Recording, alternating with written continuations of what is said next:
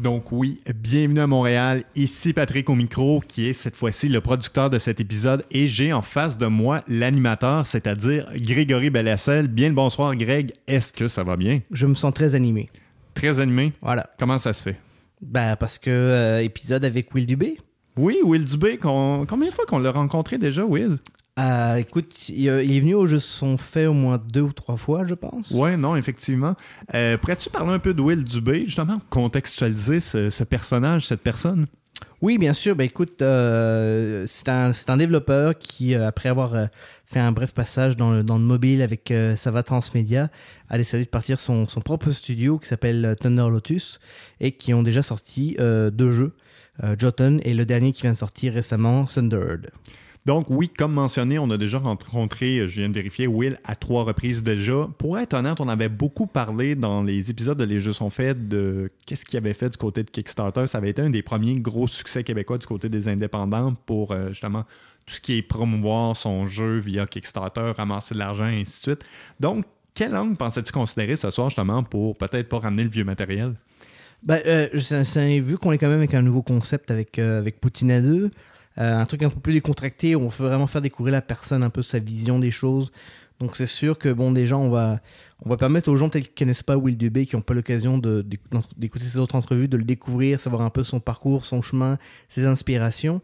Mais aussi on va parler euh, être un développeur indépendant euh, depuis ses débuts, donc si je ne me trompe pas vers 2015 environ jusqu'à aujourd'hui et dans le futur, comment est-ce que lui il approche euh, le développement indépendant, comment est-ce qu'il approche gérer un studio, gérer les projets, mais aussi peut-être comment il voit le, futur avec, on sait que euh, être développeur indie, c'est même plus difficile aujourd'hui qu'il y a deux ans, donc hein, comment est-ce que lui approche ça?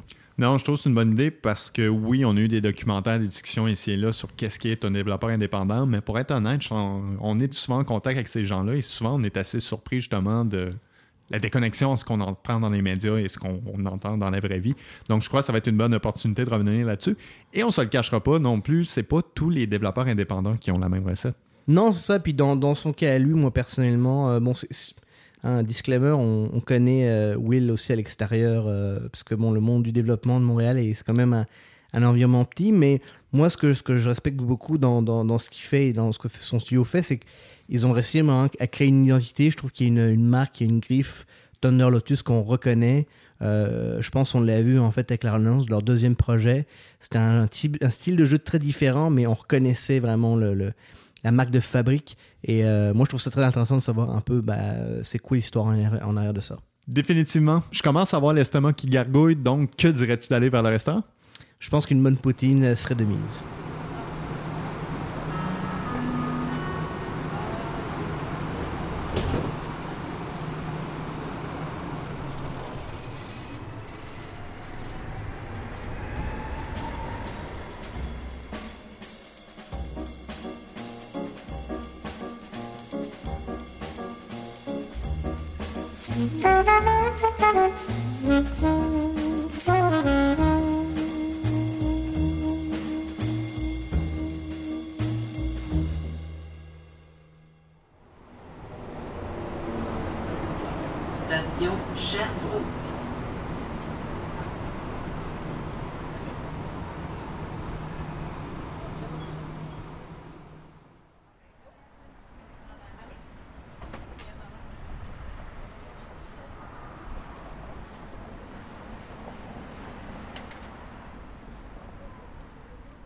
Donc oui, on est euh, comme à l'accoutumée, ou du moins comme souvent, euh, au Hippie Poutine euh, sur Saint-Denis. Et bien évidemment avec moi, j'ai William Dubé, qui est le président et fondateur de Thunder Lotus Game.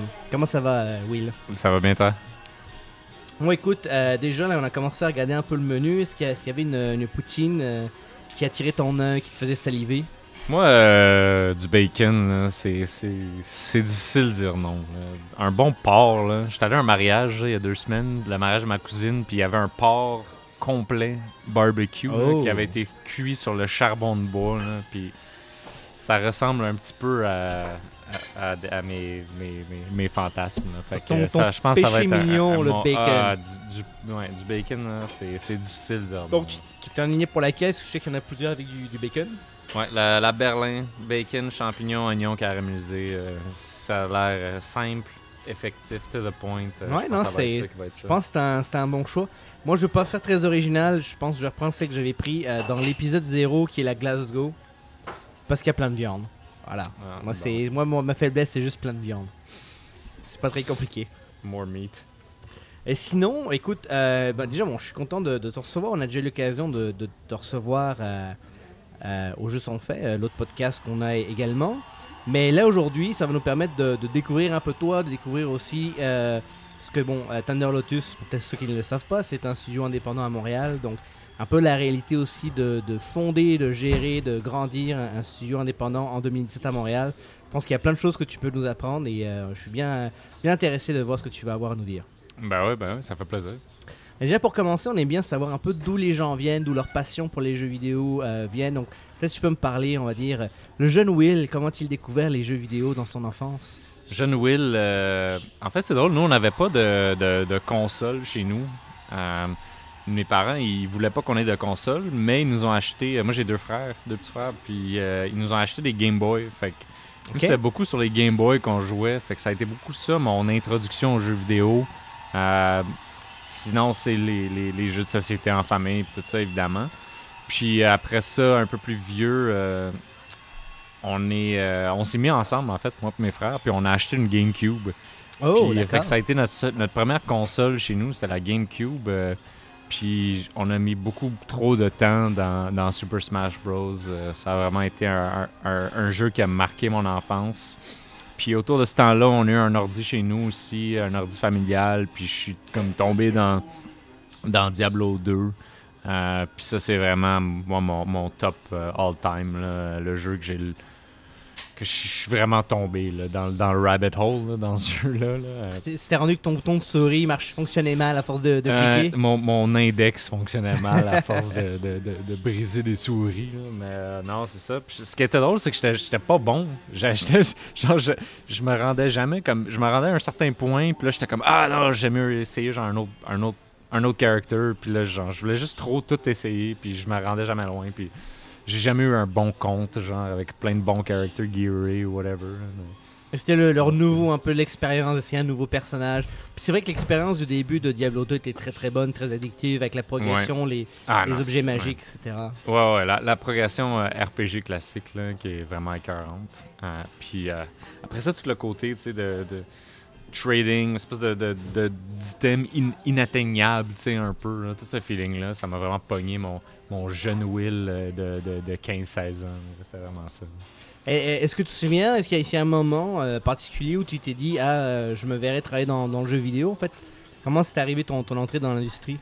Ouais, ben moi, j'ai euh, j'ai étudié en, en- au cégep euh, en, en sciences pures, mais j'ai toujours été euh, assez artistique aussi. J'ai toujours fait euh, des arts plastiques. euh, euh, un peu. euh, quand j'étais jeune, je dessinais beaucoup aussi. Fait que j'ai toujours été un peu un mix de, art et sciences, si tu veux. Puis là, l'université, euh, je suis allé à l'université Concordia, j'ai fait une double majeure en sciences informatiques et arts numériques. Euh, fait que c'était vraiment une, euh, 45 crédits en programmation, 45 crédits en, en art numérique. Fait que 2D, web, interactivité, 3D, tu sais, euh, audio.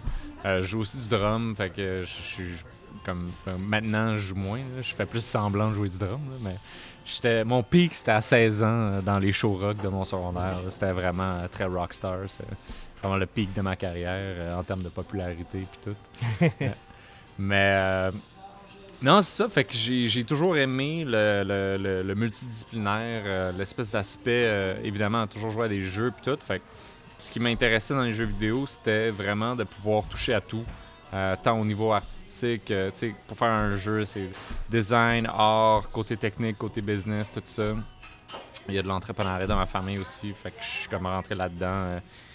Fait que c'est plein de facteurs, mais que vraiment, moi, ce qui, m'a vraiment accroché, c'est le fait de, pouvoir toucher à tout.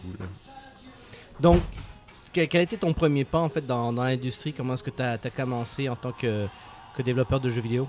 Ouais, ben en sortant euh, du bac, été chanceux, j'ai une job en, comme un comme game designer dans un studio mobile qui s'appelle euh, s'appelait Sava Transmedia. Puis euh, c'était vraiment malade comme expérience parce que c'était une start-up. Fait que euh, j'ai pu. Puis ça, c'était fondé par des, des- des- vraiment des vétérans du AAA, vraiment connus à Montréal. Puis j'ai beaucoup appris. C'était une petite équipe au départ, on était comme une dizaine. Puis j'avais accès di- direct à tous ces gens, tous ces gens qui avaient énormément d'expérience. J'ai beaucoup appris. Le studio est monté jusqu'à 50 personnes en l'espace de deux ans. Ça, ça a été une, montée fulgurante qui s'est malheureusement pas, euh, pas traduit en, succès euh, euh, et qui a dû fermer après ça. Mais justement aussi de, voir, de vivre tout, euh, tout le cycle de, quelque chose qui, partait de- modestement, qui a monté comme vraiment de, manière euh, euh, vraiment exponentielle. Puis après ça, que l'espèce de descente aussi après ça, ça a été un, un- learning curve absolument incroyable. Puis c'est vraiment ça qui m'a permis après ça de, de me lancer euh, à mon compte. Ça, donc, donc une fois que ça, que ça va Transmédia a fermé, euh, c'est là qu'éventuellement ta partie euh, Ouais, ben j'ai quitté un peu avant que ça, ça ferme, mais c'était pas, un- pas, pas secret. Ouais. Euh, puis là, j'ai quitté vraiment pour me lancer sur Kickstarter. Euh, notre premier jeu, c'était Jotun. Ça m'a pris, euh, j'étais comme, j'ai quitté, puis là, j'étais comme, ok, dans, dans deux, trois mois, euh, dans deux, trois mois, je vais, je vais, le jeu va être sur Kickstarter, tu sais, ça va aller bien, on va faire ça rapidement. Finalement, ça a pris sept mois, euh, évidemment. euh, plus t'es, plus, moins t'as d'expérience, plus t'es naïf là-dedans, là, dans le, time management puis tout ça. Fait que- mais là, l'été 2014, on a lancé Jotun, puis ça, ça a permis, euh, ça a vraiment parti le studio. Deux choses que je trouve intéressantes, c'est peut-être un peu juste un hasard, mais euh, tu disais que ton premier contact avec les, les jeux vidéo, les consoles, c'était euh, le Game Boy, donc console portable. Ouais, Euh, ton premier emploi dans le jeu vidéo, ça a été bon sur des jeux, sur des jeux mobiles. ouais Est-ce vrai. qu'il y avait un intérêt particulier ou c'est vraiment juste ça a été une coïncidence? Est-ce que tu avais un intérêt en partant pour des jeux peut-être plus simples, euh, plus, plus puristes, plutôt que un studio, mettons AAA à Montréal? Ouais, non, c'est intéressant comme parallèle, mais euh, en fait, j'ai appliqué à beaucoup de places, puis c'est la place qui vont donner ben oui. job. Quand, quand tu sors de l'école, avoir ta première job, souvent, c'est un challenge. C'est pour ça que je dis que j'ai été chanceux aussi, parce qu'en sortant de l'école, j'ai eu une job de game designer, euh, ce qui, qui est souvent plus difficile. Mais, euh, mais non, non, non, c'était vraiment, c'était vraiment un- une coïncidence. Et mon autre question, c'est que bon, tu, donc t'es sur Sava, tu fais tes premières arbres de développeur sur, euh, sur des jeux mobiles. Je vais assumer que le modèle d'affaires là-bas, c'était probablement plus free-to-play que, Ouais. que premium. Ouais, free to play, ouais. Euh, Ben, ça, ça a changé, mais au, au départ, c'était comme plus freemium, puis après ça, le marché a changé tellement rapidement. En fait, on avait commencé sur les jeux Facebook, ok. puis là, après ça, c'était comme, ah non, les jeux Facebook, c'est c'est mort, maintenant, c'est les téléphones, puis après ça, c'était Angry Birds, puis après ça, non, non, Angry Birds, c'est mort, le freemium, c'est mort, maintenant, c'est c'est free to play, puis tout ça. Que ça a été un peu, euh, un peu all over the place. Et donc, moi, ce que je trouve intéressant, c'est que tu pars ton propre studio, puis là, tu te dis, ok, je vais faire un jeu, euh, un jeu PC, euh, d'inspiration quand même très console classique. Et là, Ouais. c'est c'est un, un jeu qui tu payes, c'est pas, pas du freemium, c'est pas Ouais. du free to play, c'est un, un jeu premium. Est-ce qu'il est-ce qu'il y avait une raison pour laquelle tu t'es dit, moi, c'est ça que je aller faire C'était vraiment par, par intérêt personnel, par Non, c'était conviction? vraiment, c'était vraiment par, par intérêt personnel. C'était vraiment, j'avais envie de faire, faire les jeux que moi j'aimais. Tu sais, de, de faire des jeux euh, plus classiques, euh, plus, euh, plus, plus, qui me plaisaient plus, plus personnellement. Puis ça, à ce moment-là, je jouais beaucoup à des jeux indie. je jouais à, à Rogue Legacy ou à euh, FTL, euh, puis euh, beaucoup à jeux, beaucoup de jeux de console aussi, là, mais principalement là à ce moment-là, j'étais vraiment dans l'indie, puis je voyais toute la bulle Kickstarter, c'était sur Kickstarter en 2013, tu sais, toutes les success stories qu'il y a eu. Puis moi, pendant que je travaillais chez Sava, je voyais ça passer, puis j'étais comme, ah, c'est fou, là, les succès qu'il y a eu pendant ces années-là, là, les espèces Effectivement. de Golden Age de, de Kickstarter. Puis ça reflète un peu aussi toute l'explosion indie, là, du Golden Age du indie, puis, puis après ça. Fait que moi, c'était vraiment ça qui m'inspirait, puis j'étais comme, ben, tu sais, je, je vais tenter ma chance. Je pense que je suis capable de le faire. là.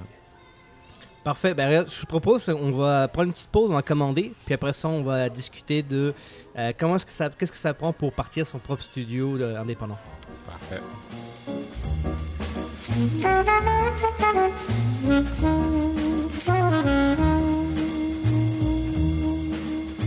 Donc parfait. Ben là, la poutine euh, va arriver dans, pas trop longtemps. On vient de, de commander. Bien de voir euh, ce qu'il va y avoir dans notre assiette. Et pour revenir au, vif du sujet, donc tu décides de dire, ok, je vais partir mon propre projet, je vais aller sur Kickstarter. Euh, tu avais déjà l'idée pour Jotun, j'imagine, un, peu avant. C'est quelque chose qui avait germé depuis un certain temps euh, quand tu venu avec le concept? Non, euh, ben, Avant le Kickstarter, oui, mais avant de quitter euh, ma job, non. Euh, quand j'ai quitté, j'avais pas d'idée de jeu particulier. Je savais juste que ça allait être un jeu euh, indie, PC, qu'il fallait que ça marche pour Kickstarter et tout ça. Fait que ça a été tout un, travail de recherche, de voir, OK, qu'est-ce que, qu'est-ce que, qu'est-ce que j'aime, qu'est-ce qui est cool.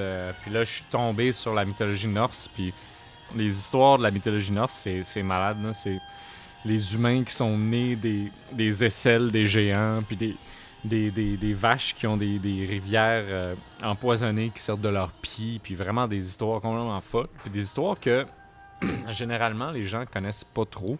Euh, tout le monde connaît Thor, tout le monde connaît Odin, puis mais quand tu rentres vraiment dans la, la mythologie euh, peu connue de la mythologie norse, c'est vraiment des histoires vraiment cool. Puis euh, nous, on voulait vraiment faire quelque chose de, plus authentique, qui allait chercher justement les trucs que les gens connaissaient moins. Donc de faire un peu découvrir ça via une interprétation, euh, via votre interprétation de la mythologie nordique dans, dans Jotun. Ouais, exact. En fait, euh, de moins possible notre interprétation, puis de plus de prendre les mythes puis de les, les, transformer en gameplay, que ce soit au niveau des... Chaque level dans Jotun, c'était le niveau d'exploration, c'était, c'était OK, quel mythe on veut rendre en design. sais. Fait que c'était vraiment ça que le, le, point euh, qui, qui, commençait. Après ça, toutes les, les, batailles contre les Jotun puis tout ça, ça c'était comme un inspiré de la mythologie aussi, évidemment, mais ça c'était peut-être moins authentique si tu veux. Là. Puis toute l'idée du purgatoire, c'est pas très viking non plus. Dans la mythologie norse, tu t'en vas en enfer euh, jusqu'à la fin de l'éternité ou euh, ben, jusqu'à Ragnarok ou tu vas à Valhalla, mais qu'on a triché à certains endroits, mais le plus possible, on est resté vraiment authentique.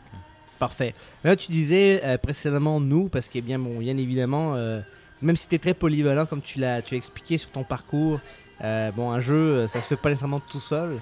La question, c'est comment, comment est-ce que tu recrutes le Dream Team? Comment est-ce que tu vas chercher des gens au début de, ouais, Lotus pour, pour partir ce projet-là? En fait, moi, je suis complètement useless. genre, je, suis, je connais je connais tout, mais je, suis pas un expert dans rien, tu sais. Fait que je suis pas la meilleure personne pour faire le design. Je suis pas la meilleure personne pour faire euh, certainement la programmation puis le côté artistique. Je pense que moi, c'est ma, force, c'est mon, mon pouvoir rassembleur, puis mon pouvoir communicateur puis vulgarisateur. Pour faire le Kickstarter de Jotun, évidemment, j'ai eu beaucoup d'aide de beaucoup d'amis. Euh, tant au niveau du côté artistique, que de la musique, que de la vidéo, que de, des opinions des gens, tu sais, que je faisais le pitch, puis là, je voyais comment ils réagissaient, comment je l'ajustais. Quand le Kickstarter a du succès, ça, ça a permis de dire, OK, ben là, ça va marcher, tu sais, puis il y a un intérêt dans le marché, tu sais. C'est un, un, un, petit peu moins risqué, mm-hmm. euh, même si ça reste très risqué. Fait que là, à partir de ce moment-là, ben, les gens ont pu se, greffer au projet. Programmeur, euh, directrice artistique, animateur. Puis ça, c'était tous des gens avec qui j'avais travaillé chez Sava. Fait que c'est ça vraiment qui m'a qui m'a permis de, de, de, de, me lancer aussi rapidement. Euh, c'était vraiment d'avoir ces contacts-là, puis de ces, ces, ces connaissances, ben, d'avoir le contact de ces gens-là, qui sont tous des gens hyper talentueux. Puis euh, qu'eux autres étaient, étaient enchantés par le projet. Puis, euh, Alex, l'animateur, puis Joanie avaient travaillé sur le Kickstarter aussi. Fait que je les avais un petit peu aussi d'avance. C'est ça, le succès du Kickstarter a, permis aux gens de dire OK, ben, let's go, on le fait. Puis après ça, on est allé chercher d'autres financements à travers le, Fonds des médias du Canada. 11 mois plus tard, euh, comme par magie, le jeu est sorti. Comme par magie, avec, j'imagine, quand même beaucoup d'efforts et De, longues soirées, probablement. Euh, parce que c'est un peu la réalité, surtout quand on est un développeur indépendant. Oui, oui, c'était pas si pire. Euh, mais justement, grâce au support du FMC, on a eu quand même beaucoup d'argent. le Kickstarter, c'était comme 64 000 euh, j'avais eu d'autres, euh, une couple d'autres trucs de financement aussi, la Fondation Montréal Inc., le prêt entreprendre, des trucs pour des startups, moins gearés jeux vidéo, mais aussi euh, vraiment si vous êtes une nouvelle entreprise à Montréal, il y a plein de, trucs qui aident, il y a plein de programmes, tu sais. Puis on est allé chercher, tu sais, comme un, 50 000 en bourse, non pas en bourse, mais un, un, genre 20 000 en bourse, un 30 000 de prêt par-ci par-là.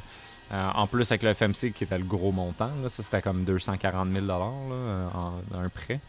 Puis on est allé euh, à District 3, qui est l'incubateur de Concordia, euh, pour des startups. Puis on est resté là un an et demi pour développer le projet. La question que j'aurais, c'est de, ton point de vue, qu'est-ce qui était peut-être le plus gros challenge de partir un studio, de partir un premier projet? Si tu dois faire un petit peu un tour en arrière en disant, bon, bah, Jotun, ça a pris gros- grosso modo un peu plus qu'un an entre le Kickstarter, euh, préparer tout ça, etc., Ouais. partir la compagnie et, et sortir le jeu. Ça a été quoi vraiment, mettons, le, le challenge? Où tu t'étais dit, ben, peut-être que même à l'origine, je pas nécessairement préparé à ça, mais bon, tu as réussi à le surmonter quand même, parce que Ouais, ben, ouais. finalement, le jeu est sorti et Thunder Lotus euh, m'a même sorti un, un deuxième jeu récemment. Ouais. euh, le plus difficile et de loin, c'était c'était à quel point ça allait c'était difficile partir une entreprise, euh, surtout au niveau émotionnel. Euh, je pense que c'est vraiment ça. Euh, J'avais lu beaucoup là-dessus, beaucoup sur les startups. Je faisais des blogs de d'autres entrepreneurs, des livres, tout ça, mais j'étais pas prêt pour voir à quel point c'est difficile niveau émotionnel, niveau stress. Puis ça démontre à quel point c'est tellement important quand tu démarres d'avoir une bonne équipe autour de toi, d'avoir un bon, même en dehors de la business, d'avoir un bon euh, support group, d'avoir les amis, la famille, euh, dans notre cas aussi, euh, Concordia, tout ça. C'est vraiment ça, sérieux, c'est vraiment ça le, truc. Je savais que ça allait être difficile, mais ça m'a quand même frappé à quel point c'était difficile. Des moments où que tu es chez vous, puis tu t'assois par terre, puis genre, tu tu, tu- tu pleures. Tu t'es par terre, t'es, t'es assis dans ton salon, puis t'es couché par terre, puis c'est juste vraiment difficile niveau émotionnel, puis tout ça. Puis, je pense que c'est ça qui est le plus surprenant, puis c'est souvent ça que les gens, ils... c'est difficile d'expliquer à quelqu'un qui l'a pas fait, tu. Parce que tu réalises pas à quel point c'est le poids des responsabilités puis tout ça qui est difficile. Puis après ça, tu tu, tu, tu, tu t'apprends à dealer avec. tu. Tu réalises, OK, tu toute l'équipe, si jamais le studio est fermé, ils sont pas dans la merde. C'est tous des gens talentueux, c'est tous des gens qui vont avoir un job de même. C'est tout du monde brillant. Puis, fait que quand j'ai comme réalisé ça aussi, c'est un processus d'arriver là aussi. Puis j'ai réalisé que c'est pas, pas tout est sur moi là. Comme c'est tout du monde, c'est tout du monde brillant, c'est tout du monde intelligent. Ils vont ils vont être corrects. C'est pas à cause de moi là, que ces gens-là sont bons. Ils vont être bons n'importe quoi. Puis à partir de ce moment-là, j'ai vraiment peut-être prendre un pas en arrière un peu plus, puis là, de, de pouvoir mieux gérer. Mais c'était vraiment ça qui était, qui était surprenant. Après ça, la prod, évidemment, euh, ça, c'est tous les challenges que tout le monde connaît. N'importe qui qui travaille en jeu vidéo, tu sais. euh, ça, c'est difficile, mais c'était le, le plus, le- la plus grosse surprise, c'était ça, mon côté émotionnel. Ça, puis quelque chose que tu pas expérimenté non plus juste avant, parce que nécessairement, tu pas dans cette position-là. ce Non, moment-là. exact. J'étais pas du tout dans, dans une position de, de responsabilité ou de, de, de- de connaître, de connaître ce, ce poids-là. C'était pas ça mon rôle à ce moment-là. Puis j'étais pas, euh, j'étais pas dans la direction du tout. là. Non, c'est ça. J'étais un, junior là, qui faisait semblant de savoir ce qu'il faisait. Euh, on- ça fait je suis plus un junior depuis plusieurs années et je fais encore semblant euh, assez Ah ouais, souvent. ouais. Je pense que ça, ça change jamais, Ouais, surtout dans, dans le- dans le design. Bon, Jotun sort, mais la réalité du développement, la réalité des instituts indépendants, c'est que que tu penses au prochain jeu. Euh, Ouais. Comment ça se passe? Est-ce que déjà, c'est pendant que Jotun est en debug, euh, tu commences à penser à- au prochain projet? Euh, Si on regarde Jotun in Thunderer, donc qui vient de sortir il y a, il y a- il y a quelques mois, c'est des jeux qui partagent un certain ADN entre les deux en termes de style visuel, en termes de, de références de jeux classiques. Je pense que si on regarde un peu les, les deux jeux, on peut Ouais. dire bon bah c'est Jotun, il y a un côté Journey, je pense, puis un côté Shadow of Colossus comme inspiration. Ouais. Euh, Thunder, clairement, c'est bon des roguelikes, du Metrovania, euh, avec un, un- une twist un peu Call of Cthulhu, euh, un peu Ouais. folie et créature un peu étrange. Mais justement, à quel point est-ce que tu commences à te dire, bon, bah, ok, Jotun, là, on est en train de, de mettre la touche finale, le jeu sort bientôt, mais c'est quoi, c'est quoi le prochain projet? Ça commence quand ce processus-là? Fait que dans un monde idéal, tu ships ton jeu, puis là, tu peux prendre du temps off, puis là, quand tu reviens, tu as une partie de l'é- de l'équipe qui peut continuer à supporter le jeu, puis une autre partie de l'équipe qui peut partir sur le prochain jeu ou qui, qui peut explorer ou peu importe. Ce qui est arrivé sur Jotun, ce n'est pas ça. Ça, c'était- C'était vraiment un bordel, euh, honnêtement. là. Puis justement, c'était un des trucs qu'on s'est dit, qu'on a regardé, puis on a dit, OK, il faut vraiment qu'on s'améliore à ce niveau-là. Parce qu'on a sorti Jotun sur Steam le 29 septembre 2015. Puis quand on l'a shippé, c'était un mardi, je pense. Puis là, le mercredi, on a dit, OK, qu'est-ce qu'on fait? Ce qui est arrivé, c'est que c'était le deadline pour euh, l'application du FMC, euh, le Fonds des médias du Canada, pour du financement, qui était le 6 octobre, le deadline. Fait que là, on a dit, OK, ben il faut qu'on trouve une idée, ça va être quoi notre prochain jeu. Il faut qu'on monte tous les documents, puis n'importe qui qui a fait une demande au du FMC va le savoir que c'est une immense charge de travail. En une semaine, presque. En moins d'une semaine, on est parti de, de rien, puis c'était vraiment le bordel. C'était vraiment très, très, très mal géré. Ben, on s'en est sorti. Euh, puis après ça, tu sais, il y a eu des mois qu'on attendait le financement. On a embarqué sur, sur, euh, sur que Sundered, qui dans le temps s'appelait Project Red.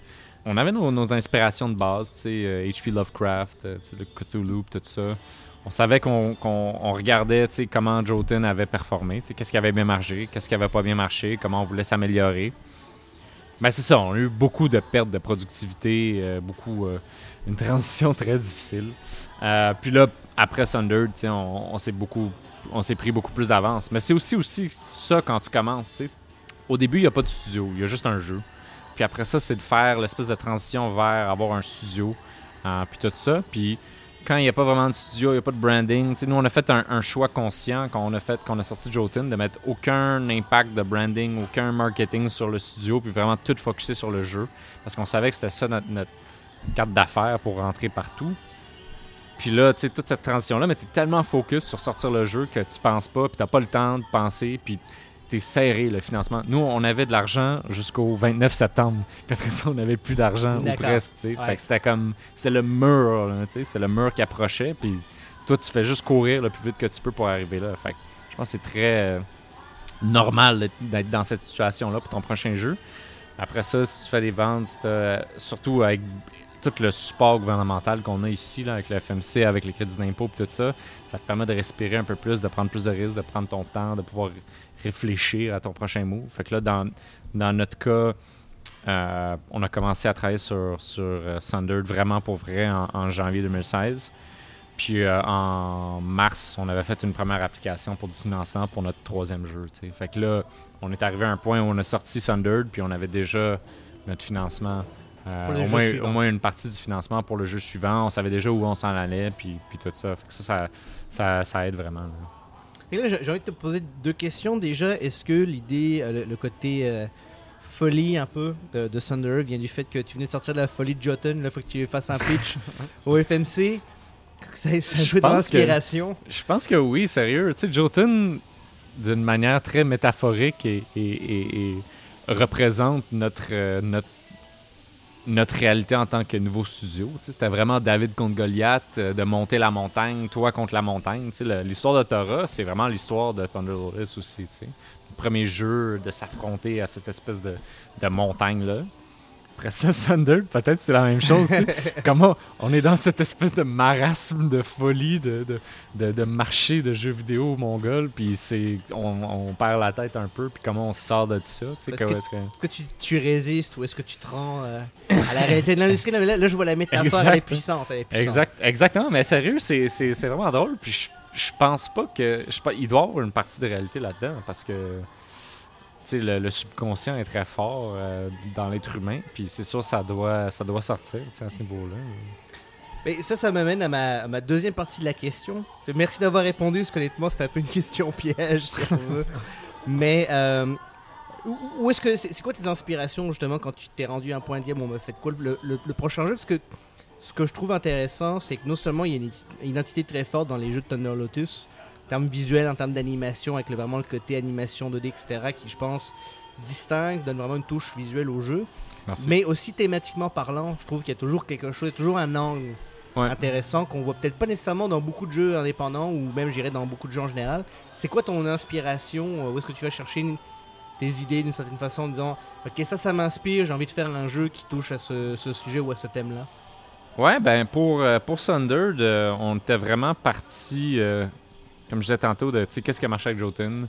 Évidemment, le style artistique, le combat contre les boss, l'immersion, la musique, la mythologie, tout ça, c'était vraiment bien réussi.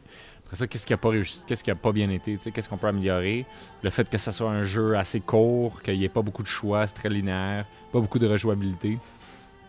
Fait que là, on est parti de ça. ah, comment on combine, comment on combine les forces et qu'on adresse les faiblesses.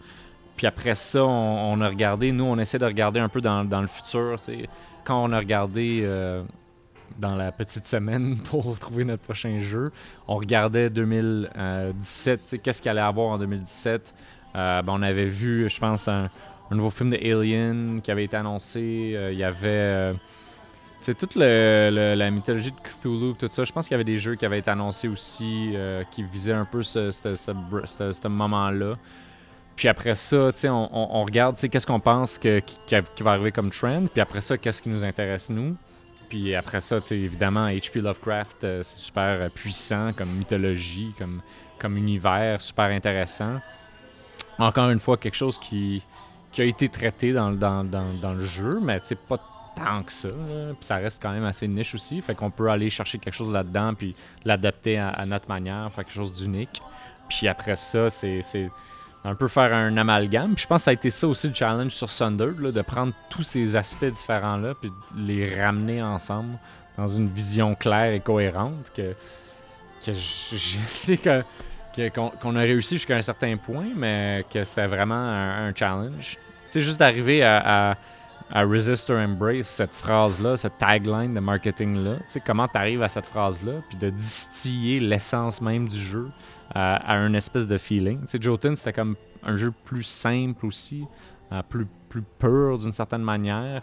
Mais même là, il y avait une, il y avait une bonne tagline. Je pense qu'il y a au moins Ouais. quelque chose là-dessus où t'arrives, tu trouves, tu trouves des bonnes phrases euh, assez Ouais, accrochantes. exact, mais ça c'est Impress the Gods, puis ça, ça, ça parle, Ça résonne. c'est- ça résonne, puis ça, ça dit exactement c'est quoi la promesse du jeu, puis ça c'est super puissant, puis c'est super important d'arriver à ça, mais c'est c'est souvent le, le challenge d'arriver à quelque chose d'aussi simple. Puis on avait un, un- un gars qui était très bon en marketing, que justement, il s'appelait Bruno, puis c'est lui qui a fait Impress the Gods puis Resist or Embrace. C'est s'entourer des bonnes personnes. Comme je disais, moi je suis pas un. Je pourrais rien faire tout seul. Mais tu sais t'entourer de bonnes personnes. C'est un peu ça le, la- le secret Will Dubé. C'est ça le secret Will Dubé. Je suis un vampire qui suce le talent de tout le monde puis que- qui essaye de- de- d'en profiter au maximum, euh, vraiment. Parfait. Ben écoute, je pense que les potines sont sur le point d'arriver. On va commencer à prendre quelques bouchées pour pouvoir commenter euh, la qualité du repas. Puis ensuite, on va euh, continuer l'entrevue en parlant peut-être un peu plus euh, 2017 et le futur. Comment est-ce que tu vois les indépendants à Montréal en ce moment et dans l'avenir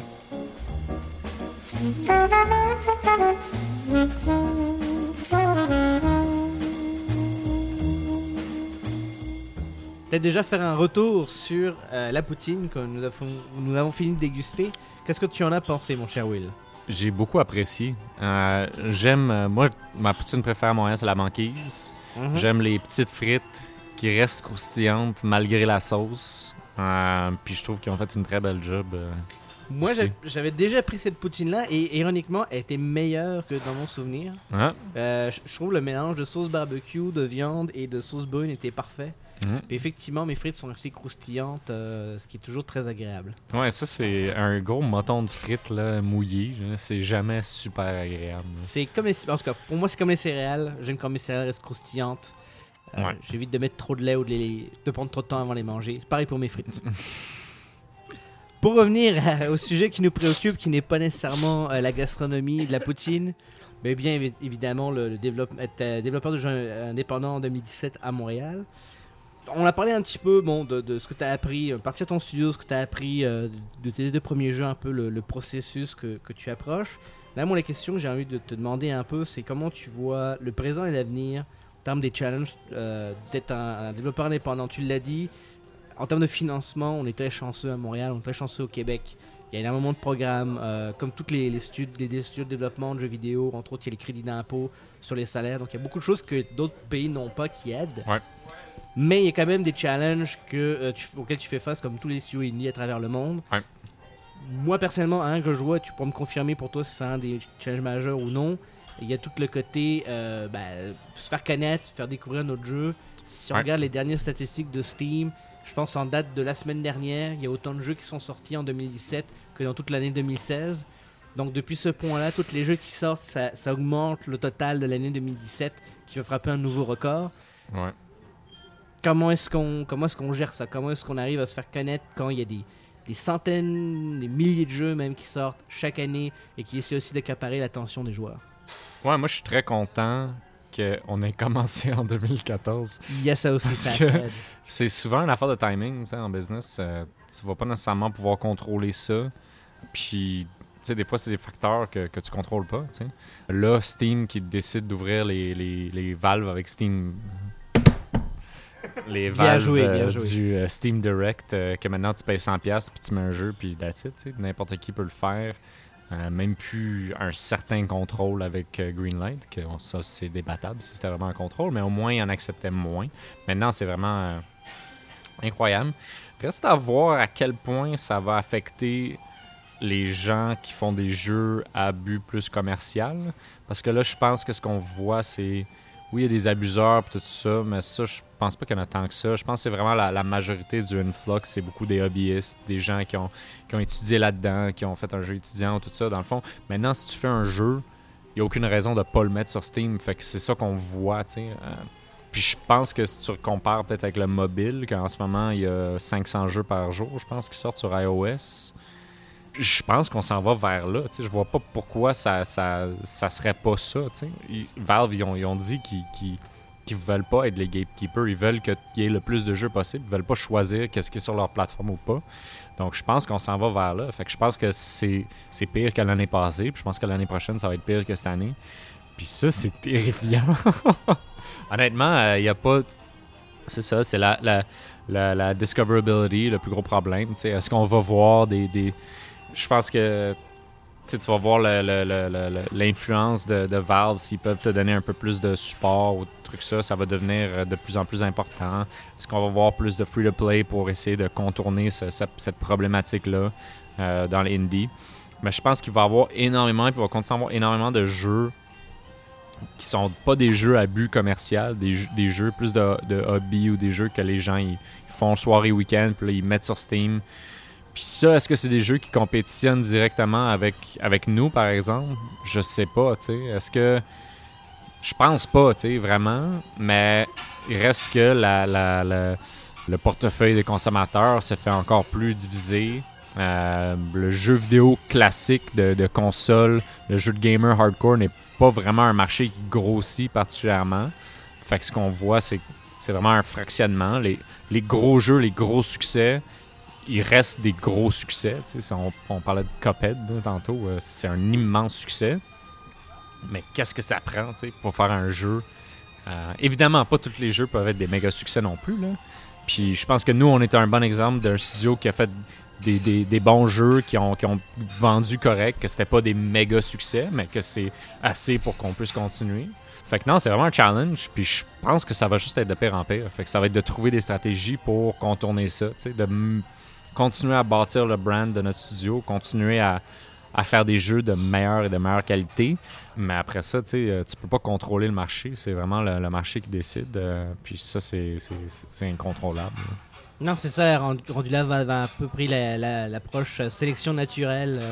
Les, les Ouais. plus forts vont survivre et les autres jeux vont disparaître dans le fin fond de la librairie Steam. euh. Ouais, puis là, ce que tu vois, c'est que même il y a des, des- des jeux excellents, avec des, des- quand même des gros budgets qui vont pas marcher ou pas marcher aussi bien que les gens ils, s'attendent, puis il va falloir qu'on s'adapte, puis c'est ça, euh, c'est ça le, le- n'importe quelle entreprise, n'importe quel projet, il faut que tu t'adaptes aux réalités du moment, puis là, ça, c'est ces réalités, fait que comment on va faire pour naviguer tout ça, c'est un vrai challenge. C'est quoi dans ton esprit un peu les pistes de solution? Est-ce que euh, c'est de regarder plus euh, versions console en parallèle avec les, les versions Steam? Donc pour potentiellement sur console, il y a moyen, il n'y a, pas 6000 jeux qui sortent sur console, heureusement, par année. Est-ce que c'est une façon un peu de peut-être. Ben, il y en a pas autant, mais il y en a, de, il y en a de plus en plus Il aussi. y en a de plus en plus, c'est vrai. Fait que ça s'en va au- aussi vers la- la- quelque chose de similaire. tu sais. Après ça, est-ce que faut comme est-ce que le ciel tombe puis on va tout être sans emploi demain matin? Je pense pas. Mais c'est euh, ça a toujours été une business euh, rough, je pense, le jeu vidéo. C'est toujours risqué, c'est toujours très hit-driven. Puis là, euh, ça continue dans, dans, dans, dans, ce chemin-là. Sinon, ma, mon autre question, toujours en, en rapport ce sujet, est-ce que c'est de, de trouver des façons justement de, de se faire remarquer? On regarde, il y a beaucoup de, de jeux indie qui ont fait leur succès, par exemple, via des, des YouTubers ou des streamers Ouais. qui, ont, euh, qui ont diffusé leur jeu, puis ça a créé un peu le, le- le buzz. J'imagine que c'est peut-être le genre de truc aussi en tant qu'indie, c'est des, des approches un peu plus euh, organiques d'essayer de faire connaître le jeu que d'aller atta- attaquer. D'aller approcher du moins, euh, pas, pas attaquer violemment, mais peut-être à coup, à coup sais, les, les Kotaku, les IGN de ce monde qui, Ouais. eux, sont déjà occupés avec les gros, les gros titres. Ouais, ben nous, euh, les, influenceurs, les YouTubers, les, Twitch streamers, ça fait partie intégrante de notre stratégie de launch. Euh, euh, on les traite comme des médias, c'est rendu, ont une énorme influence. Est-ce que dans deux ans, ça va encore être ça? Probablement, mais il va probablement avoir quelque chose de nouveau aussi, tu sais. Fait que c'est toujours de... Faut que tu restes extrêmement alerte puis de voir. Comme là, quand on a sorti Sundered, ben, on, on a mis Jotun gratuit pendant une fin de semaine, quand on a, on a parti le launch trailer de Sundered. Puis dans le menu principal de Jotun, on a mis une espèce d'annonce, si tu veux, vers la page Steam de Standard pour aller pousser de la visibilité, de créer, du buzz, puis tout ça. Fait n'importe quelle stratégie de marketing que tu vas employer, que tu peux employer, let's go. Après ça, c'est sûr qu'il y a plein de jeux que, nous, on qualifie un peu de, Twitch bait, les jeux un peu plus comiques, tout ça. En même temps, il y a clairement de la demande pour des jeux drôles que des jeux qui sont entertaining. C'est, des jeux de même, c'est, drôle, ça fait rire. Les Goat Simulator de ce monde. C'est facile en tant que développeur de regarder ça et de dire Ah, c'est pas vraiment un, bon jeu, puis tout. Mais clairement qu'il y a une valeur à ce jeu-là. Ça fait rire les gens, euh, ça amène quelque chose. Puis après ça, est-ce que nous, on serait capable ou on voudrait faire des jeux de même? Peut-être pas. En tout cas, on s'enligne vraiment pas pour faire ça. là, mais Non, j'imagine j'imagine quoi que c'est-on jamais. on pourrait faire Poutine Simulator, ça serait Ah, bon. ça. cool, ça. Ouais, ça serait Quand on a bon. deux beaux personnages, si tu veux, Poutine à deux, on peut Ah, en c'est bon, on va les, on va les licencier. ouais, c'est bon, on s'en parlera. Non, mais c'est super intéressant. Fait parce que moi, vraiment, le... là, je vais, je vais euh, faire quelque chose de très mal. Je vais parler de moi pendant deux minutes, puis après ça, on va revenir à toi. Je me souviens quand moi j'étais, euh, j'avais mon mentionné pendant donc l'époque de la Xbox originale, bien avant l'explosion du indie, bien, bien avant que Steam devienne quelque chose. La- la- L'approche était différente dans le sens qu'on pouvait, euh, fallait faire un peu de marketing, fallait essayer de créer le buzz, principalement pour pouvoir appeler des- approcher des publishers. Ouais. Mais on savait qu'éventuellement qu'on avait signé un deal de distribution ou autre, le publisher s'occupe de faire la, toute la poutine médiatique, de faire Ouais. toute la poutine marketing. Nous, on focus sur ce qu'on sait faire, qui est faire le jeu vidéo. Ouais. Mon impression que j'ai, c'est que la réalité aujourd'hui, si tu es un développeur indépendant, il faut aussi que tu sois un gars de communication, il faut aussi que tu sois un gars de marketing. C'est fini l'époque où tu peux juste faire un bon jeu puis dire Oh, les gens vont le trouver. Si je fais un bon jeu, euh, c'est pas comme euh, le film avec euh, le, le- le stade de baseball. If you, if you If you- build it, they will Ouais, if you come. build, they will come. C'est plus ça aujourd'hui. Il faut que littéralement tu mettes des pancartes en disant euh, voilà mon jeu, voilà comment vous pouvez le trouver, euh, et voilà pourquoi c'est bon. Ouais, absolument. Nous, euh, d'avoir un bon jeu, c'est la fondation. Si t'as pas un bon jeu, t'as rien à la base, mais tu peux avoir le meilleur jeu du monde, mais si personne sait qu'il existe, ben personne va y jouer. Puis ça, c'est super important. Ça fait longtemps là, que tu peux plus juste build it and they will come. là. Tu sais, ça, c'était 2011, 2012. Euh, même avant ça, tu sais, des succès en 2008, 2009, 2010, tu sais, les Braid, Spelunky, euh, toute cette première vague indie là, de Indie Game the Movie, tout ça, tu sais, Mhm. euh, Super Meat Boy. Ça fait 10 ans, là. Ça fait 10 ans de ce moment-là, c'est fou, ça nous, ça nous rajeunit Quand pas. même, hein, ouais, c'est vrai, j'avoue. Même moi, tu me dis ça, puis je suis comme waouh. Je suis désolé, mais, mais non, oui. il n'y a pas de problème. Ça fait, ça fait 10 ans, puis le marché a changé depuis. Puis, comme tu dis, avant le challenge, c'était de se faire distribuer, c'est d'avoir accès au marché. Maintenant, tout le monde a accès au marché, fait que le challenge devient autre. C'est juste que la, la barre à l'entrée est maintenant dans le marketing. Et maintenant, c'est sûr que tu vas toujours avoir des, des, des jeux comme Flappy Bird, que c'est des succès mondiaux. euh, inespérés, que, mais ça c'est la loterie. Puis tu peux pas bâtir une business sur la loterie. Puis c'est ça, la, de, de going viral, c'est pas une stratégie d'affaires.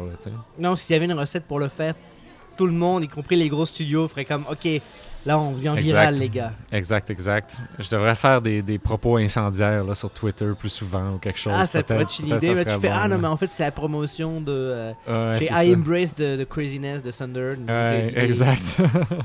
Des délires sur Twitter. Il y a peut-être un truc, pensez, ça, ça Ouais, pourrait marcher. ouais. Bah écoute, euh, l'autre truc que je voulais parler aussi, parce que en, en lisant beaucoup sur euh, un peu la réalité de de- de d'autres développeurs indie qui expliquent un peu leur processus, etc. Puis on a eu l'occasion d'en parler un peu euh, quand les micros étaient pas branchés. Mais je pense que l'autre aspect aussi qui est important, c'est les aller dans les festivals, aller à PAX, aller à Gamescom, les trucs comme Ouais. ça. La question que j'ai à te poser, c'est, bah, tu sais, je veux dire, tu es un studio indépendant, t'as pas les budgets, encore une fois, de transport, etc., d'un gros Ouais. studio AAA. Comment est-ce que tu t'organises pour justement être capable d'être présent, d'aller rencontrer les joueurs, d'aller dans les événements, pour justement aider à faire connaître ton jeu et peut-être même avoir des, des retours sur, euh, sur ton projet? Ouais, euh, ma réponse à ça, ça serait que c'est un choix. tu sais. Ça coûte cher développer un jeu vidéo. Ah, c'est sûr, quand tu pas d'argent, tu fais juste. C'est du sweat equity que tu mets là, quand tu commences, puis c'est juste ton temps dans le fond. tu sais. Si tu prends pas de salaire, tu as ton temps, puis ton, équipe est pas payée, puis tout ça. Là, je comprends, là, tu vraiment pas d'argent, mais aller à PAX de Montréal, PAX East, là, ça coûte pas cher. Louer un- un booth à PAX, un 10 par 10, ça coûte 1500 dollars américains. C'est un investissement pour aller avoir la, aller rencontrer IGN, aller rencontrer Kotaku, aller rencontrer Polygon, aller rencontrer les gros YouTubers. Puis ça va t'ouvrir des opportunités que tu n'auras pas ailleurs. La chance de rencontrer les consoles, tout- toutes ces trade shows-là, ça a énormément de valeur. C'est là que tu vas bâtir toutes tes relations dans l'industrie.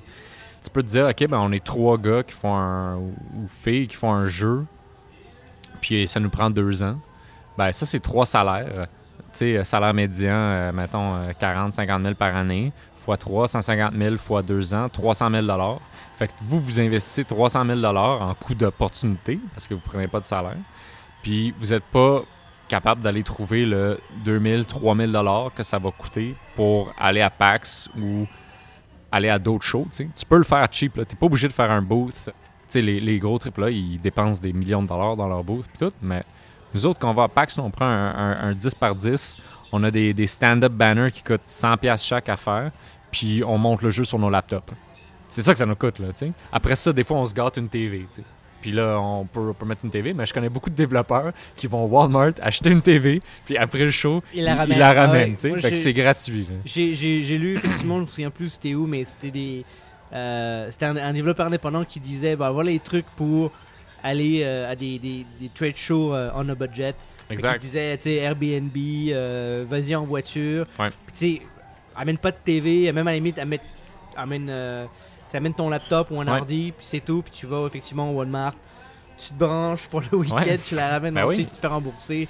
il y a vraiment moyen de le faire à, à petite échelle. Puis quand tu regardes, c'est pour ça que je dis c'est une, mentalité, c'est un choix. C'est le, fait de comprendre euh, à quel point c'est important, puis de- de- d'investir dans le marketing de ton jeu, parce qu'avec le marché actuel, si tu n'investis pas dans le marketing de ton jeu, tu roules euh, un D1000, puis tu t'espères de rouler un 1 quatre fois de suite. C'est ça tes chances à peu près, si tu fais aucun effort euh, marketing.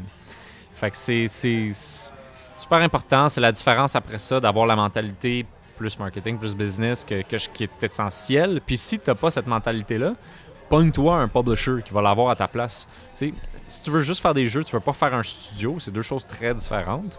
Puis tout autant euh, appréciable. Tu si tu veux faire des jeux vidéo, ben go, fais des jeux vidéo. Mais après ça, informe-toi, tu puis comprends qu'il y a un aspect commercial à ça. Puis si t'as pas l'aspect commercial à ça, après ça, euh, c'est bien correct, tu. Mais attends-toi pas à vendre des copies. Ouais, c'est ça. J'imagine qu'il y a un aspect peut-être aussi pour le moral. Parce que c'est une Ouais. opportunité de rencontrer des, des joueurs. Ah, Surtout ben quand oui. on est développeur, on est un peu dans une bulle, on peut pas nécessairement prendre notre projet ou le partager facilement. Ouais. C'est vraiment l'occasion de voir les réactions des gens. J'imagine que tu... En tout cas, corrige-moi si je me trompe, mais j'imagine que tu dois venir de là avec, avec les membres de ton équipe et Ouais. euh, le- un peu ouais. revigoré pour les, les autres mois de développement qui s'en viennent. L'Internet est un lieu extrêmement hostile, froid et horrible. Euh, PAX et les trade shows, c'est des lieux extrêmement positifs, chaleureux. Les gens sont, sont heureux d'être là, sont excités.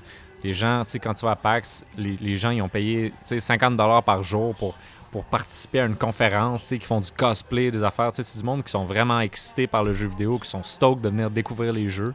Après ça, ça dépend. sais, des- des- Il y a des événements meilleurs que d'autres aussi. Les PAX, de règle générale, c'est très très bon. Fait que si t'es pour en choisir juste certains, va à toutes les packs que tu peux. Euh, mais c'est ultra, ouais, exactement, c'est ultra positif. Les gens sont excités, sont contents. Tu t'interagis directement avec les gens. Tu as cette énergie-là que tu prends des gens, qui, qui- qui est super positive. Puis, puis justement, c'est ça- c'est un gros boost là, pour l'équipe, pour le moral. euh. Puis euh, après ça, c'était c'était capable d'aller chercher des. De, de- de bien euh, arranger tes, press meetings, de faire des rencontres avec les médias euh, que tu prépares à l'avance, puis là ça marche, puis là tu rencontres IGN, puis là IGN écrive un article sur toi ou tu es dans le top 10 games of PAX. C'est super satisfaisant, c'est vraiment gratifiant, puis c'est. C'est, c'est, c'est- ça, ça te donne de l'espoir aussi, pour quand tu vas sortir le jeu. Tu dis, ah, il y a de l'intérêt. Dans les, dans les moments difficiles de développement, tu peux ressortir les articles. Ah oui, c'est vrai. Ouais, exact. Les gens qui croient à mon jeu. Exact. Puis tu sais, comme quand on, quand on a lancé Thunder cet été, les, les, euh, pour de nombreuses raisons, mais on est sorti, puis la journée du launch, ça, ça a moins bien été que ce qu'on voulait, puis il y avait beaucoup de commentaires négatifs. Mais, Rodrigue, sur notre équipe, qui est un gars de marketing, ben lui, il sortait tous les commentaires positifs, puis il disait, check, non, c'est pas, pas de la merde, genre, il y, a du monde qui aime ça, on, c'est un peu fourré sur, sur- sur- certains trucs, mais que. Il y a quand même énormément de positifs. tu sais. Il y avait bien du monde qui, qui était, pas content avec le système des hordes, le système de la procédurale, tout ça, mais le- le- les gens qui aimaient le jeu étaient encore en train de jouer. C'est comme ce que tu m'avais dit un peu, là, euh, Oui. que les, les gens qui aiment pas ça, ben, ils vont jouer 15 minutes, puis après ça, ils vont aller sur Steam, demander un refund, laisser un mauvais, un mauvais commentaire. Mais les gens qui aiment sont pas sur Steam, là, ils sont en train de jouer puis avoir du fun. Fait c'est toujours euh, c'est bon d'avoir du positif. La pire chose que tu peux faire, puis ça, j'ai quelqu'un sur mon équipe qui fait ça, euh, qui, qui a déjà fait ça, c'est d'aller dans les refunds puis d'aller lire les commentaires des gens qui refund parce que ça, c'est un marasme profond de négativité et de tristesse où que tu ne veux pas aller. Fait que ne faites jamais ça. C'est un pro tip. Ouais, ça, c'est. ça, Il y a rien de bon qui va sortir de ça. Il y a juste, il y a juste de la tristesse. là. Parfait, mais écoute, j'ai envie de te poser une dernière question avant qu'on qu'on finisse l'entrevue. On est en 2017, tu viens de sortir ton deuxième jeu. Si tu devais porter un regard sur le futur en termes de développeur indépendant, est-ce qu'il y a des choses que tu aimerais voir arriver, soit pour Thunder Lotus ou pour l'industrie en général? C'est pas une note positive ou négative, je te laisse choisir euh, sur, quelle, sur quelle note tu veux finir. Non, je pense que je vais rester positif. là. On, on- on est vraiment chanceux de travailler dans cette industrie-là. C'est vraiment une belle industrie. Les gens sont passionnés. On est chanceux de faire des choses que les gens veulent acheter encore. Si tu compares à la musique, tu compares au film, un truc dont j'ai très peur, puis que je pense qu'il va arriver, c'est un peu le, le Netflix des jeux vidéo. Je pense pas que c'est bon pour les développeurs, malheureusement. Qui commence un peu avec Electronic Arts et Microsoft qui font des essais là-dessus. Oui, oui, oui. euh, les gros, mais aussi beaucoup de petits aussi. Nous, on se fait approcher euh, toutes les semaines là, par un nouveau système de streaming euh, qui veulent mettre nos jeux là-dessus puis tout. Puis ça, ça fait un petit peu peur parce que tu dis, ah, on, est, on est dans une bonne position là en ce moment. là. Les, les gamers sont contents d'acheter des jeux. tu sais. Ça, c'est euh, une valeur inestimable là, qu'on a. Puis on est chanceux d'avoir, d'avoir ça, d'avoir les fans qui achètent les jeux, qui nous supportent. Puis ça, j'espère que ça va continuer. Puis je, vois pas pourquoi ça, ça changerait. Si, euh, comme je dis, les, les- les- gens, ils veulent des expériences de gaming fortes, puissantes, euh, qui leur font vivre quelque chose. Après ça, comment le jeu il est, il marketé ou comment le jeu il est, il apporté aux joueurs, aux joueurs, que ce soit par un modèle premium, que ce soit par plus un games as a service. tu sais, Il y a vraiment des pour et des contre de tout ça, mais tout ça change, mais à la base, tu sais, les gens sont passionnés puis ils aiment ça jouer à des jeux vidéo. Puis j'aimerais dire aussi qu'avec tout le, le AI puis la, la révolution tu sais, de, de, du- de l'artificiel, de, de l'intelligence artificielle puis tout ça qui s'en vient, les gens vont avoir beaucoup de temps libre et donc beaucoup de temps pour jouer à plus de jeux vidéo. c'est très bon pour nous aussi.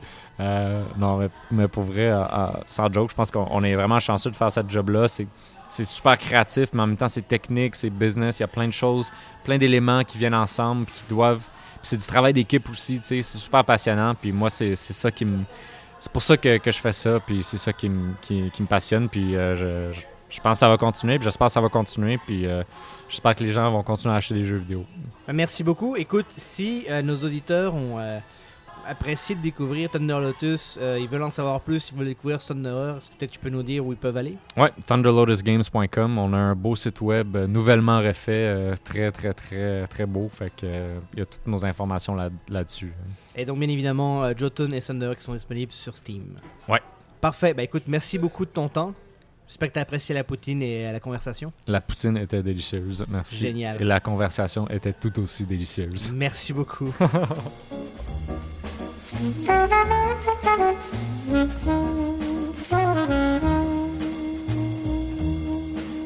Donc oui, on est revenu à l'appartement. Comment va la digestion, Greg? Non, mais c'est bien, c'est quoi? C'est peut-être euh, 10, minutes de marche du restaurant, donc euh, une petite soirée fraîche de- d'automne à Montréal, ça permet de commencer la digestion. Tu parles ça de même, mais t'as pas peur de ta sécurité, Greg, en sous-entendant des informations de même à propos de, de- de ton lieu d'habitation? Voilà, tout ce que les gens, les, les gens savent déjà que je suis sur Saint-Denis, les gens les savent déjà que je suis pas loin du Pipoutine. Je pense que rendu là, euh, je veux dire, il y a- il y, a quand même beaucoup d'appartements. hein. Il y a ça, puis on se le cachera pas, ça va être une excellente manière, probablement hilarante, de pratiquer tes cours d'arts martiaux et d'autodéfense si quelqu'un s'attaque à toi. Ben écoute, je veux dire, s'il y a des fans qui me croisent dans la rue qui veulent un autographe, ça va me faire plaisir de, de euh, leur euh, rendre satisfaction. Quelle belle ouverture vers autrui, c'est fantastique.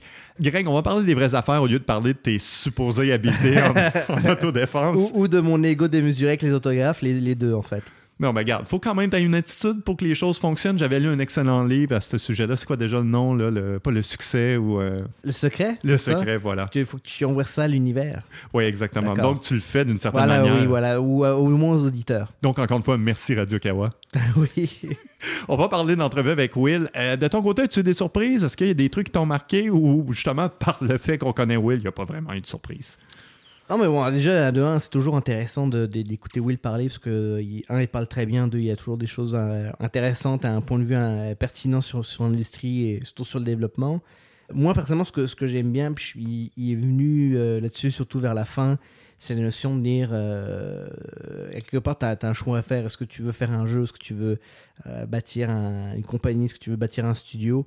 Parce qu'il y a des choix, des approches différentes, il y a possiblement aussi des, des habilités différentes.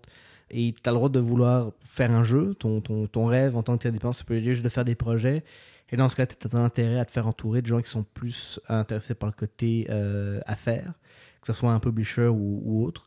Ou tu peux décider vraiment de, partir un studio et là, ben, ça, ça implique d'autres choses, mais ça implique aussi de, de s'investir dans un angle différent. Et je pense que c'est vraiment la leçon, en fait, pour les gens qui veulent se partir. Un, un studio indépendant, c'est avant tout de savoir quel est ton but. Euh, lui a commencé à vouloir partir un jeu, c'était Jotun, mais aujourd'hui, maintenant, ça a changé. Son but, c'est vraiment d'avoir un studio qui est capable de bah, continuer à faire des projets, continuer à sortir des jeux, puis continuer à, grandir en, termes euh, de fans, en termes de, euh, joueurs qui, qui découvrent leurs projets. Non, tu soulèves un très bon point parce que c'est un truc qu'on voit de manière assez classique dans l'indépendant maintenant, mais qu'on voit aussi dans les grands studios de temps en temps. Pour moi, c'est vraiment deux compétences, savoir gérer, savoir compter les sous, savoir compter le temps, prendre des, dé- des- des décisions parfois déchirantes et savoir créer des jeux. La bonne nouvelle du côté de Will, c'est qu'il a quand même été assez bon dans les deux registres, donc vraiment, c'est tout à son honneur, il a bien réussi, mais à ce stade-ci, c'est aussi à son honneur de dire non, ok, si on veut s'élever à un niveau supérieur, il va falloir que je me dévoue à une de ces deux professions-là. Dans son cas, apparemment, c'est la gestion. Et euh, ça, je trouve ça très bien parce qu'on on voit ici et là des studios indépendants où est-ce que tu as une tête souvent qui essaie de faire les deux et ça ne fonctionne pas très bien. Ça, puis je pense aussi l'autre truc qui est toujours plaisant, c'est bon, quand même le, le gars a une bonne humilité parce que lui-même a reconnu que il sait bien s'entourer et c'est aussi la recette de son succès. Je pense qu'il y a une autre leçon, euh, à moins qu'on soit un développeur euh, solo ou un, ou un binôme, mais dès qu'on essaie de s'entourer de plusieurs personnes, ben, c'est sûr d'avoir trouvé des, des gens qui ont des, des, des habiletés complémentaires, puis bien s'entourer peut faire vraiment la différence entre un, un projet qui va être un succès et un projet qui va être un échec. Non, absolument. Puis c'est ça qui me frappe actuellement de tout ce qui est de son studio de Thunder Lotus, c'est que c'est une machine vraiment bien rodée parce que vraiment, il y a des bonnes personnes à chaque poste. Bon, Greg, assez philosophé sur le contenu de cet épisode-là. Il faut maintenant penser à l'argent et la popularité. Qu'en dis-tu? Mais mes deux mots favoris. Ma foi, c'est ça. S'il y aurait un design de Grégory Bellassel, ça serait probablement les deux pôles de l'expérience. Effectivement. Ma foi. Ouais, on va parler d'abord des abonnements. Donc, si vous écoutez cet épisode sur le merveilleux et fantastique site de Radio Kawa, vous pouvez vous abonner aussi sur Apple Podcast. C'est assez simple. Cherchez Poutine à 2, cliquez sur le bouton d'abonnement et tout devrait fonctionner. Pour ceux qui sont un peu plus de technologie ou qui aiment vraiment les avenues différentes, il y a bien évidemment un fil RSS sur le site de Radio Kawa. Il est facile à trouver. Prenez-le et vous risquez d'avoir une très bonne surprise. Ça va t'étonner, Greg. euh, t'aimes l'argent, t'aimes la euh, popularité. On est évidemment sur les réseaux sociaux. Ça s'aligne là-dessus. Es-tu content par là? Ben, je veux dire, ça fait partie euh, euh, des outils pour avoir argent et popularité en 2017, semble-t-il. Non, c'est ça. On se le cachera pas. On veut devenir les deux sœurs Kardashian vraiment du podcast de développement. Donc, on est sur les médias sociaux. J'aime que tu mettes la barre pas trop haute, c'est bien. Regarde, ça a juste les attendre. Donc, oui, bien évidemment, Poutine à 2 est présent sur les réseaux sociaux. Donc, cherchez tout simplement Poutine à 2, soit sur Facebook, soit sur Twitter. La beauté de la chose, c'est que l'identifiant est le même. Donc, Poutine à deux, vraiment dans le même pain de mots, enlever l'accent grave sur le A et tout devrait fonctionner. À quoi peut-on s'attendre là-dessus? C'est assez simple. Lorsqu'on a des nouveaux épisodes, bien sûr, on va les annoncer là-dessus. Mais de temps en temps, ça n'a pas été le cas avec Will, je dois l'avouer cette fois-ci. Mais dans les épisodes futurs, on aimerait collaborer avec vous pour trouver les thèmes des discussions et ainsi de suite. Donc, euh, connectez-vous avec nous, ça pourrait valoir la peine. Soit dit en passant aussi, il y a Radio Kawa qui a une présence sur les réseaux sociaux. Encore une fois, cherchez Radio Kawa. Et là, la beauté de la chose, c'est que vous allez être aussi exposé aux autres émissions. Donc, si vous aimez les jeux vidéo, les bandes dessinées, euh, tout ce qui est Japon, parce que déjà, il y a deux émissions qui tournent au Japon, je vous recommande très fortement de suivre Radio Kawa et vous risquez d'avoir d'heureuses surprises. Sinon, Greg, qu'est-ce qu'on peut faire pour aider Poutine à deux au-delà du fait de nous envoyer de l'amour de manière imaginaire? On peut nous laisser euh, des notes soit sur, en fait, sur iTunes euh, France Mhm. ou iTunes Canada. Non, absolument. Donc, ça peut définitivement me donner des coups de main de laisser des notes et des commentaires. Et ça tombe bien, Greg, les gens commencent à réagir, ont laissé des commentaires. D'ailleurs, ce soir, on voudrait vraiment euh, remercier quelques personnes. Donc, d'abord, euh, un gros merci à toi, Penéploun. En plus, proposition assez intéressante. Penéploun parlait potentiellement de faire un épisode live où est-ce que tout le monde mange la poutine. Comment vois-tu ça, Greg? Crois-tu que ça peut virer en catastrophe? Honnêtement, si jamais il y a des gens qui sont intéressés, je trouve que c'est une super bonne idée. Non, c'est ça. Peut-être encore une fois, euh, contactez-nous sur les médias sociaux, manifestez votre intérêt et peut-être qu'on pourrait essayer de bâtir quelque chose à Montréal. D'abord à Montréal et peut-être ensuite en Europe. Que dirais-tu de ça, Greg? Ça fait longtemps que je suis pas retourné en France, ça serait l'occasion. Donc, encore une fois, sur le, bois de rad- euh, sur le bras de Radio Kawa, ça serait-tu pas fantastique? Ça, c'est- on, on vient de lancer l'idée. Je suis pas sûr que les gens de Radio Kawa vont commencer à nous aimer. Hein? On va coûter cher. Sinon, on, devrait- on voudrait remercier aussi Boulotte qui a laissé des commentaires. Samoli aussi. Donc, autant du côté de la France et du Canada, il y a vraiment eu des bons commentaires. Ça continue, ça nous donne vraiment un bon coup de main. À titre d'information aussi, Poutinada quand même bien performant en France. Je pense qu'on a été d'ailleurs numéro 2 dans la section jeux et hobby. Donc, définitivement, vos notes, votre soutien moral, ça nous aide vraiment. Aussi, l'autre question que j'ai pour toi, Greg, c'est qu'est-ce qu'on fait dans l'éventualité où est-ce qu'on trouve l'attente entre deux épisodes de Poutine à deux vraiment difficile? Bah écoutez, si le, le doux son de la voix de Patrick Tellan vous manque, vous pouvez toujours écouter l'autre podcast qui euh, donc joue dans la semaine où Poutine 2 est off. Les jeux sont faits. Mhm. C'est un podcast où, encore une fois, on, on amène un point de vue de développeur, euh, mais cette fois-ci sur les nouvelles de l'industrie. Là, bon, en ce moment, les nouvelles sont un peu calmes, donc des fois, on essaie de trouver peut-être des, des sujets de, de discussion, de conversation, où on espère que euh, bah, vous allez apprendre deux, trois trucs sur, euh, sur le développement de jeux vidéo, ou peut-être découvrir un, un point de vue auquel vous n'avez vous avez pas été exposé. Et des controverses, Greg, on se le cachera pas. C'est sûr qu'on on- sait qu'avec ton, euh, ton, ta formation à BuzzFeed, pour toi, ça prend un bon titre bien clickbaity, puis une image accrocheuse. Donc, effectivement, on peut savoir qu'il y a toujours un petit sujet, je dirais pas qui amène à la controverse, mais au moins au débat. Non, absolument. Comme dernier épisode qu'on a publié, justement, on a parlé notamment des copies de concept entre deux développeurs. Donc, euh, du côté de PlayerUnknown Battleground et Fortnite, actuellement, il y a un petit peu du tiraillage de couverture sur un mode. Donc, on en parle. Et nous avons parlé de ces satanés lootbox. Quelles sont tes impressions là-dessus, Greg, d'ailleurs? Tu les lootbox? Oui. Ben écoutez, euh, j'en ai parlé en long, en large et en travers dans le podcast. Je vous invite à aller l'écouter. Quel vendeur. Justement, on va y aller avec les crédits, histoire de bien finir cet épisode-là. Donc, d'abord, j'aimerais remercier Grégory Balassel pour son travail d'animation. Merci, Grégory. On leur remercie d'ailleurs, euh, ils nous écoutent. C'est ça. Ben, J'espère que tu réécoutes les épisodes de temps en temps. Sinon, on aimerait bien aussi remercier Benji Spes pour l'identité sonore, Julien Bro pour l'identité visuelle et bien sûr le grand Patrick Tellen pour tout ce qui est production. Qu'est-ce que tu en penses de ce type-là d'ailleurs? On, on le salue et sa maman aussi. Oui, oui, oui. Ben oui, elle nous écoute de temps en Ouais, temps. non, je sais. Euh, elle n'a pas écouté le dernier épisode, mais je suis sûr qu'elle va se rattraper. Bon, Greg, encore une fois, tu sais que j'aime l'argent, tu sais que j'aime les euros, donc j'essaie de faire mon possible pour rendre des services à Radio Kawa. Donc, je propose de terminer cet épisode avec quelques bandes annonces d'émissions de Radio Kawa. Qu'est-ce que tu en penses, Greg? Découvrons ça? Oui, c'est ça. On est des pros de la monétisation. Donc, sur ce, un gros merci à vous et on se redit à dans deux semaines. Au revoir.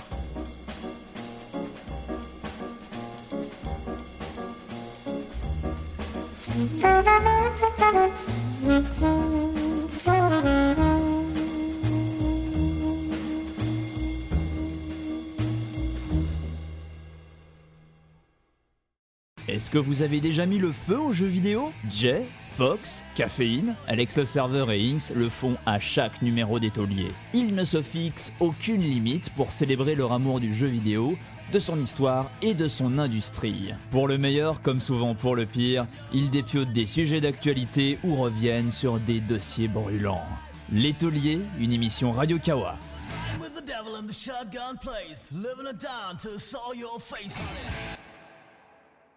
Toi, auditeur, tu es en quête d'un rendez-vous mensuel qui parle dans les longueurs de toutes tes passions Tu cherches une fenêtre vers tout ce que le Japon peut faire, même de plus barré et niché Ne cherche plus LOL Japon est un podcast long format animé par Amo et Concombre mêlant bromance et japonaiserie, dédié aux animés, manga et leur industrie, jeux, cinéma. Tout y passe en statut culturel, dossier et quatre rubriques qui changent à chaque numéro. Aucune limite de temps, de ton ou de genre, avec des invités ou non. LOL Japon est un podcast mensuel disponible sur Radio Kawa, iTunes et les applications dédiées, diffusé en direct un vendredi par mois. Plus c'est long, plus c'est bon. Tout, est, bon dans, le Japon. Allô? Ouais, tu peux faire ta voix des, des courriers du cœur. Salut! Alors nous sommes ce soir avec Renaud Dubé. euh, on attend que vous appelle. Comme PS Tendresse avec des traqueurs qui Exactement.